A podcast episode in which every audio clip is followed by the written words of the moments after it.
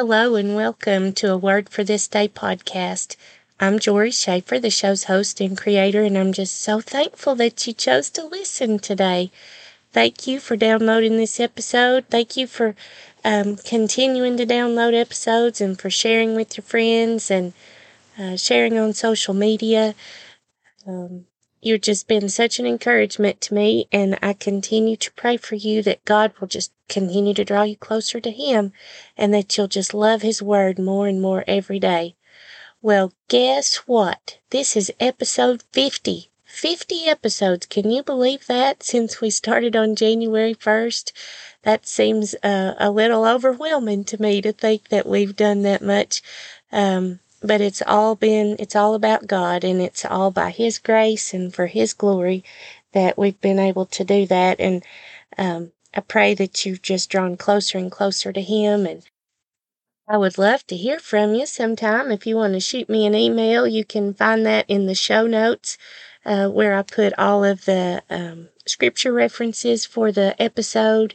I go back after I record that and, and try to get all those in, all the things that I mentioned and um, there's an email there. There's a website that uh, that has all the episodes where you can share it as well.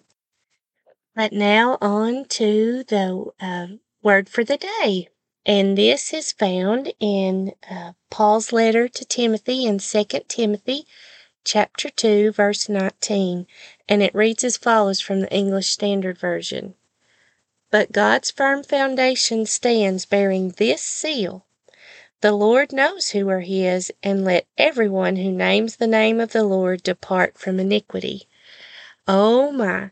So we're back in one of Paul's letters. Um, Timothy, the two letters to Timothy and the letter to Titus are considered pastoral letters. We talked about that a few days ago. And what that means is, is that, um, Paul was uh, helping to train. He was pastoring uh, these young men that he called um, his true child, two true children in the faith. Uh, we read in First Timothy chapter one. Uh, verse 1 Paul, an apostle of Christ Jesus, by command of God our Savior and of Christ Jesus our hope, to Timothy, my true child in the faith, grace, mercy, and peace from uh, God the Father and Christ Jesus our Lord. And then we read in Second Timothy uh, in chapter 1, verse 1 Paul, an apostle of Christ Jesus, by the will of God, according to the promise of the life that is in Christ Jesus, to Timothy, my beloved child. Grace, mercy, and peace from God the Father and Christ Jesus our Lord. Um, Paul had had a long relationship with Timothy. Timothy had traveled with him um, on several of the missionary journeys. Um, and we've talked about this in other episodes, and um, you can go back and listen to some of those again. I'm not going to go through all the things, but we know that Timothy was a young man. Um, we know that his mother was a Jew and his father was a Gentile, and uh, the faith that he had had been passed down from his mother and grandmother. And um, he was just a solid young man, and um, he was very useful to Paul. And uh, Paul had left him, I think, in Ephesus um, to uh, help uh, train the people there. Um, and to remind them not to teach any uh, other gospel than what Paul had taught them uh, because there had been false teachers to come in. And then in this book of Second Timothy that we're uh, back in today, um, this was more of a personal letter, whereas before, when Paul had been in prison, people could come and go. At one point, he was in house arrest, and so it was easy for people to come and go. But um, this was Paul's last imprisonment before he was martyred. And um, so you uh, hear this very personal, these pleas just to to encourage Timothy and remind him to hold on to the faith and to preach the word. And um, at the end of this letter of Second Timothy, he um, is encouraging Timothy to come as quick as he can. And we don't know if Timothy got there before Paul was uh, was martyred or not. Um, but it's just a, a precious book with uh, or letter um, with all kinds of treasures in it, as are all of God's Word. All of God's Word has wonderful treasures in it. But I would encourage you and urge you um, to go back and read this whole letter of, of 2 Timothy from the uh, start to finish, and you'll find some major themes in there, and I think you'll hear that um, kind of that loving father figure of Paul um, just encouraging Timothy because uh, Paul knew he wouldn't be here much longer. And in the first chapter of uh, Second Timothy, he's Paul is reminding Timothy to guard that good deposit, that um, uh, the gospel that had been given and had been entrusted to him. And then um, in the second chapter, he reminds Timothy that there's going to be suffering, but but it's okay, and that he should share in the sufferings of Christ, and and to make sure he's rightly handling the word of truth, and that he will that he will be found by God a worker not ashamed. And then in chapter three, um, Paul's reminding Timothy that there's going to be godlessness in these last days, and that people are going to want to uh, just find teachers that'll tell them what their itching ears want to hear, but then reminds them that all Scripture is breathed out by God and profitable for teaching and reproof and correction and training. And then in chapter four, he just reminds him to preach that word um, and uh, to stay true to the gospel. And then at the end, it's um, it's somewhat sad. And, and beginning in verse nine in chapter four, he says, "Do your best to come to me soon." Um, and he talks about that he's um, being poured out as a drink offering. Um, but that he's fought the good fight. And um, so that's that's kind of the overview of the letter. But we're going to park um, in um, a section of the second chapter. And as usual, we need to back up a little bit and get some context uh, leading into our verse for the day. Um, so Paul has um, has told Timothy, beginning in chapter 2, verse 8, he says, Remember Christ Jesus risen from the dead, the offspring of David, as preached in my gospel, for which I am suffering, bound with chains as a criminal. But the word of God is not bound. Therefore I endure everything for the sake of the elect, that's those who are, are going are believers and are going to be believers, that they also may obtain the salvation that is in Christ Jesus with eternal glory. This saying is trustworthy, for if we have died with him, we will live also live with him. If we endure, we will also reign with him. If we deny him, he also will deny us. If we are faithless, he remains faithful, for he cannot deny himself. Remind them of these things and charge them for God, before God not to quarrel about words, which does no good, but only ruins the hearers. Do your best to present yourself to God as one approved a worker who has no need to be ashamed, rightly handling the word of truth.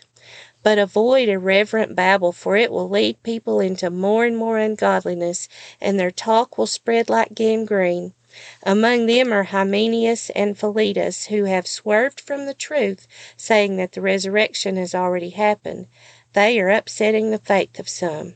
And here's our verse for the day. But God's firm foundation stands bearing this seal the Lord knows who are his, and let everyone who names the name of the Lord depart from iniquity. So Paul was telling Timothy of things to remind them about, and apparently there was a lot going on with these this irreverent babble and quarreling about words and that sort of thing. And the, there were these two men who um, had swerved from the truth and were um, upsetting the faith of some of the people there.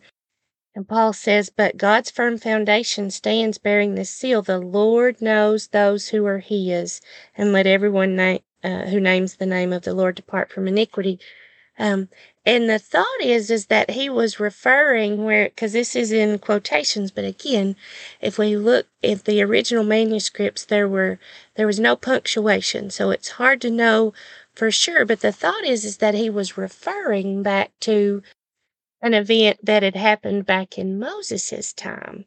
Uh, because of the way these men were um, upsetting people and uh, swerving from the truth, it may have brought uh, to mind to Paul uh, what had happened in something called Korah's rebellion. And we find that story back in Numbers chapter 16. Now, this is at the time when the uh, children of Israel were in the wilderness. They were close to the promised land, and there had been a lot of drama. In um, chapter 12 of Numbers, Miriam and Aaron had opposed Moses, and there was trouble there, and they were punished for that. And then it was time for the spies to be sent into Canaan to see what it was like, and uh, only two came back with a favorable report, and uh, the people had rebelled, and um, God was getting ready to wipe them out, and Moses interceded for them. And um, then the Lord said in uh, Numbers chapter 14, verse 20, He said, uh, The Lord said, I have pardoned according to your word, but truly as I live, and as all the earth shall be filled with the glory of the Lord, None of the men who have seen my glory and my signs that I did in Egypt and in the wilderness, and yet have put me to the test these ten times and have not obeyed my voice, shall see the land that I swore to give to their fathers, and none of those who despise me shall, shall see it. He was, it sounds like he was uh, weary of this constant grumbling that they had been doing. And um, so we come up to chapter 16 where uh, we hear about Korah. And as I mentioned, Korah, or I don't know if I mentioned that or not yet, but Korah was, it says in chapter 16, verse 1 of Numbers, Now Korah, the son of Izhar, son of Kohath, son of Levi, and Dathan and Abiram, the sons of Eliab, and On, the son of Peleth, sons of Reuben, took men, and they rose up before Moses with the number of the people of Israel 250 chiefs of the congregation chosen from the assembly, well known men. And they assembled themselves against Moses and Aaron, and they were they were challenging Moses and Aaron, and they said in um, let's see chapter chapter three, uh, not chapter 3, verse 3 of chapter 16. They assembled themselves together against Moses and against Aaron and said to them, You have gone too far, for all in the congregation are holy, every one of them, and the Lord is among them. Why then do you exalt yourself above the assembly of the Lord? And uh, in verse 4, when Moses heard it, he fell on his face, and he said to Korah and all his company, In the morning, the Lord will show who, who is his and who is holy and will bring him near to him. The one whom he chooses, he will bring near to him. Did you catch that in verse 5? It said, In the morning the Lord will show who is his. And that matches what we read in our verse for the day. Um, it says, The Lord knows those who are his, and let everyone who names the name of the Lord depart from iniquity. So uh, Korah had uh, wanted to exalt himself in a position that, that he had not been appointed to. Aaron had been appointed as the chief priest and Korah and some of the other men wanted that same office, even though they they had because uh, Korah was a descendant of Levi. He had duties in the tabernacle, um, that traveling tent that they had, you know, where uh, they did a lot of their their worship and that sort of thing. But um, he wanted more notoriety. It sounds like he thought more of himself than he ought. And um, Moses was saying, in the morning, the Lord is going to show who is His. He knows who is His, so get ready. And then that story goes on to tell what happened. And basically, Moses told them to all get their censers, which had incense on them, incense on them. Uh, Korah's followers, and then Aaron, and to stand outside the uh, tent of meeting. And um, the Lord in chapter 16, verse 20, it says, And the Lord spoke to Moses and to Aaron, saying, Separate yourselves from among this congregation, that I may consume them in a moment. And they fell on their faces and said, O God, the God of the spirits of all flesh, shall one man sin, and will you be angry with all the congregation? And the Lord spoke to Moses, saying, Say to the congregation, Get away from the dwelling of Korah, Dathan, and Abiram. And down in verse 28, Moses, and it says, And Moses said, Hereby you shall know that the Lord has sent me to do all these works, and that it has not been of my own accord. If these men die as all men die, or if they are visited by the fate of all mankind, then the Lord has not sent me. But if the Lord creates something new, and the ground opens its mouth and swallows them up with all that belongs to them, and they go down alive into Sheol, then you shall know that these men have despised the Lord. And as soon as he had finished speaking all these words, the ground under them split apart, and the earth opened its mouth and swallowed them up with their households and all the people who belonged to Korah and all their goods. So they so they and all that belonged to them went down alive into Sheol, and the earth closed over them, and they perished from the midst of the assembly.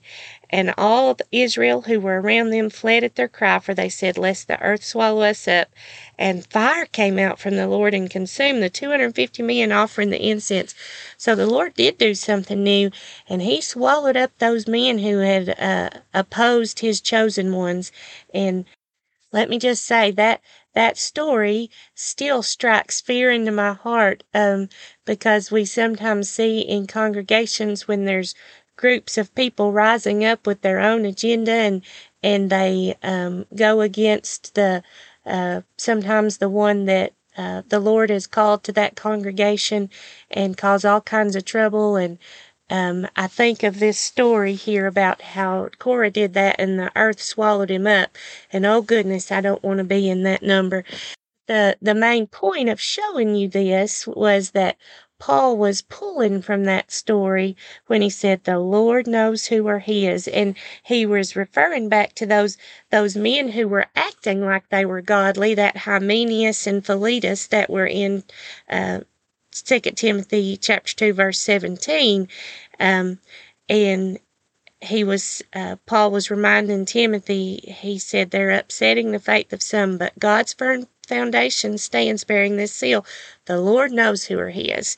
So everyone who names the name of the Lord and who's following what the Lord has said to do, um, let everyone who names the name of the Lord depart from iniquity or get away from the the uh, unrighteousness and the sinfulness. And we see another place in the Old Testament, Nahum chapter 1, verse 7, it says, The Lord is good, a stronghold in the day of trouble. He knows those who take refuge in him. And then we look in uh, the New Testament in John chapter 10, verse 14, and it says, um, uh, This is Jesus talking, I am the good shepherd. I know my own, and my own know me. And then over in First Corinthians chapter 8 verse 3 it says, "But if anyone loves God, he is known by God." So, oh my goodness, doesn't that just give you um, such a, a a comfort that the Lord knows those who are his. The Lord knows who are his and that's uh, Paul calls that God's firm foundation, and that is the seal on that foundation is that the Lord knows who are His. But then there's this encouragement that uh, to let everyone who names the name of the Lord, so everyone who claims the Lord, to depart from iniquity.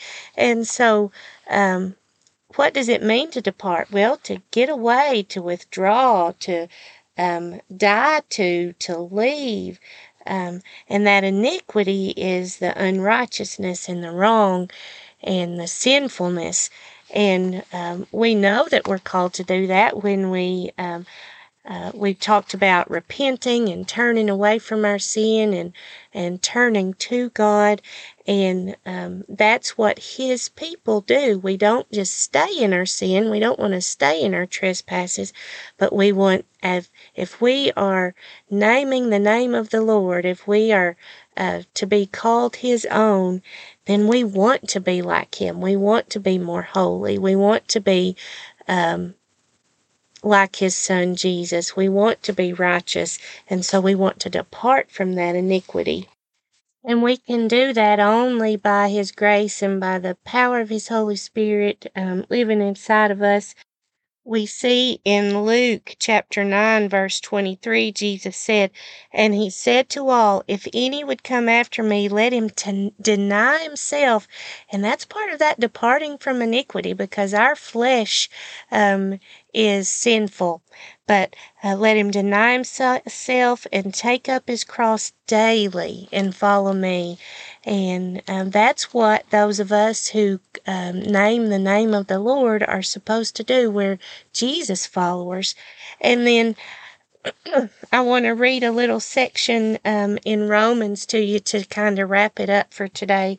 This section uh, just holds an extra special place in my heart because at my baptism, and that was, oh, what, 30 year? No, 37 years ago, 38 years ago almost, at First Christian Church in Byrdstown, Tennessee. Um, one of the elders, Lyle Donaldson, and if any of his family is listening, I just loved him. He's such a godly man. Uh, or if any of the folks, folks from First Christian are listening, uh, many of you will will have known him but I will never forget him taking his big, thick, well loved, well worn uh, Bible and reading this scripture at my baptism.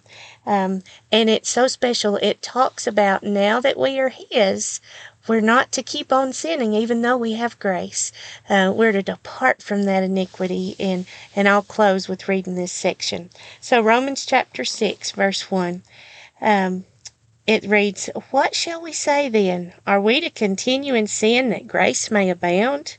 By no means. How can we who died to sin still live in it? Do you not know that all of us who have been baptized into Christ were baptized into his death? We were buried, therefore, with him by baptism into death, in order that just as Christ was raised from the dead by the glory of the Father, we too might walk in newness of life. For if we have been united with him in a death like his, we shall certainly be united with him in a resurrection like his.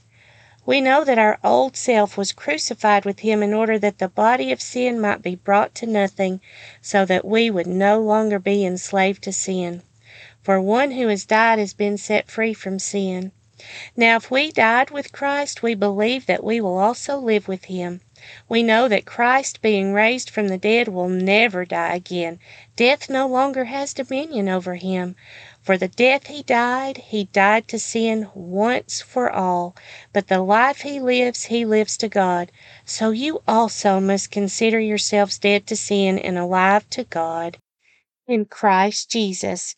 Let not sin therefore reign in your mortal body to make you obey its passions. Do not present your members to sin as instruments for unrighteousness, but present yourselves to God as those who have been brought from death to life, and your members to God as instruments for righteousness. For sin will have no dominion over you, since you are not under law but under grace. Oh, what a blessing! What a blessing! His amazing grace that He's given us. Oh, friend, and the way that we're going to be able to um, continue to uh, depart from that iniquity and follow Him um, is that we're in His Word. The Lord knows who are His, and those who are His want to be like Him, and they want to be with Him, and they want to abide with Him. And the way we do that is that we're in His Word. So I would encourage you to read God's Word, to study God's Word, to live God's Word, and to share God's Word.